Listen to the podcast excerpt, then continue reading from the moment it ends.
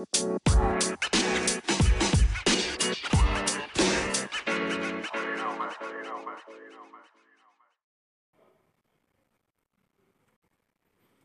าถึงเรื่องราวของประเพณีและเทศกาลแปลกของไทยเรื่องสุดท้ายกันแล้วนะคะ ทั้ง 4 เรื่องที่ผ่านมาก็เป็นเรื่องของประเพณีทั้งหมดเลยค่ะ แต่ว่าเรื่องนี้เป็นเรื่องราวของเทศกาลแปลกค่ะ จะแปลกจริงไหมนะ ไปฟังกันเลยค่ะ เทศกาลนี้นะคะ มีชื่อว่าโต๊ะจีนลิงค่ะ การจัดงานเลี้ยงโต๊ะจีนลิงของจังหวัดลบบุรีนะคะ มีขึ้นครั้งแรกตั้งแต่ปีพุทธศักราช 2532 ซึ่งสร้างชื่อเสียงให้กับจังหวัดลบบุรี จนโด่งดังไปทั่วโลกเลยค่ะ ถูกจัดเข้าปฏิทินงานประจำปีด้วยนะคะ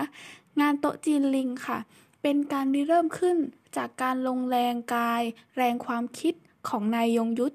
กิจวัฒนานุสน ประธานบริษัท ลบบุรีอินกรุ๊ปค่ะ และมีการดำเนินการต่อเนื่องจนกระทั่งปัจจุบันค่ะ การจัดงานเลี้ยงโต๊ะจีนลิงนะคะ ก็เพื่อเป็นการเผยแพร่ประชาสัมพันธ์ มุ่งหวังดึงดูดนักท่องเที่ยว ทั้งชาวไทยและชาวต่างชาติ ให้เดินทางมาเยี่ยมชม ความน่ารักของลิง และคนที่อยู่ร่วมกันมาอย่างยาวนาน โดยเฉพาะชาวต่างชาติที่ให้ความสนใจเป็นอย่างมาก เป็นประจำทุกๆปี เพราะว่าเป็นเทศกาลที่แปลกเทศกาลหนึ่งที่เราหาชมได้ยากมากค่ะ อีกทั้งยังเพื่อเป็นการกระตุ้นเศรษฐกิจภายในจังหวัดลบบุรี ให้มีความฟื้นตัวและคึกคักมากขึ้นค่ะ หลังจากที่ประชาชนในพื้นที่จังหวัดลบบุรีนะคะ ได้รับความเดือดร้อนยากลำบากหลังเกิดน้ำท่วม ในหลายพื้นที่จนเข้าสู่ภาวะปกติค่ะ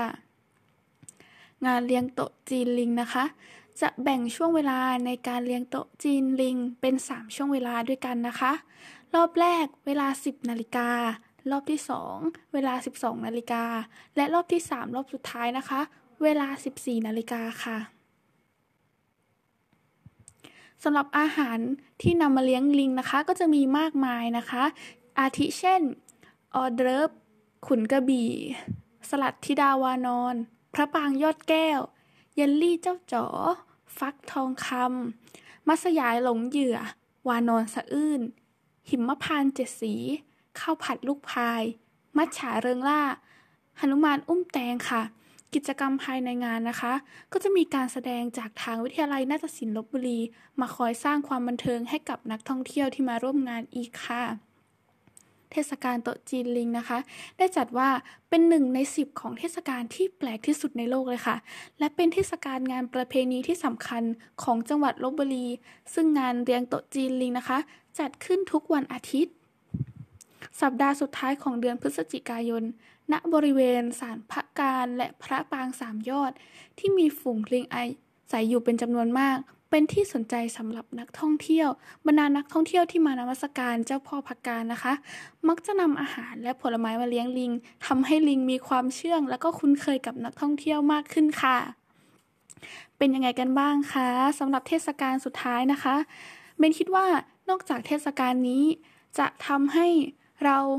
ได้ช่วยเหลือลิงแล้วนะคะ มันเหมือนเป็นการช่วยดึงดูดนักท่องเที่ยวแล้วก็กระตุ้นเศรษฐกิจได้อีกด้วยค่ะ เป็นยังไงบ้างคะ หลังจากที่ทุกคนนะคะ ได้ฟังประเพณีและเทศกาลสุดแปลกกัน ก็ได้รับความรู้กันไปพอสมควรแล้วนะคะ ถ้ามีใครสนใจอยากรับฟัง ก็สามารถติดตามได้ในช่องพอดแคสต์ของเบนได้เลยนะคะ ถ้าเบนมีเรื่องเล่าที่น่าสนใจจะมาเล่า อาจจะมาเล่าในตอนถัดไปอีกนะคะสำหรับวันนี้ สวัสดีค่ะ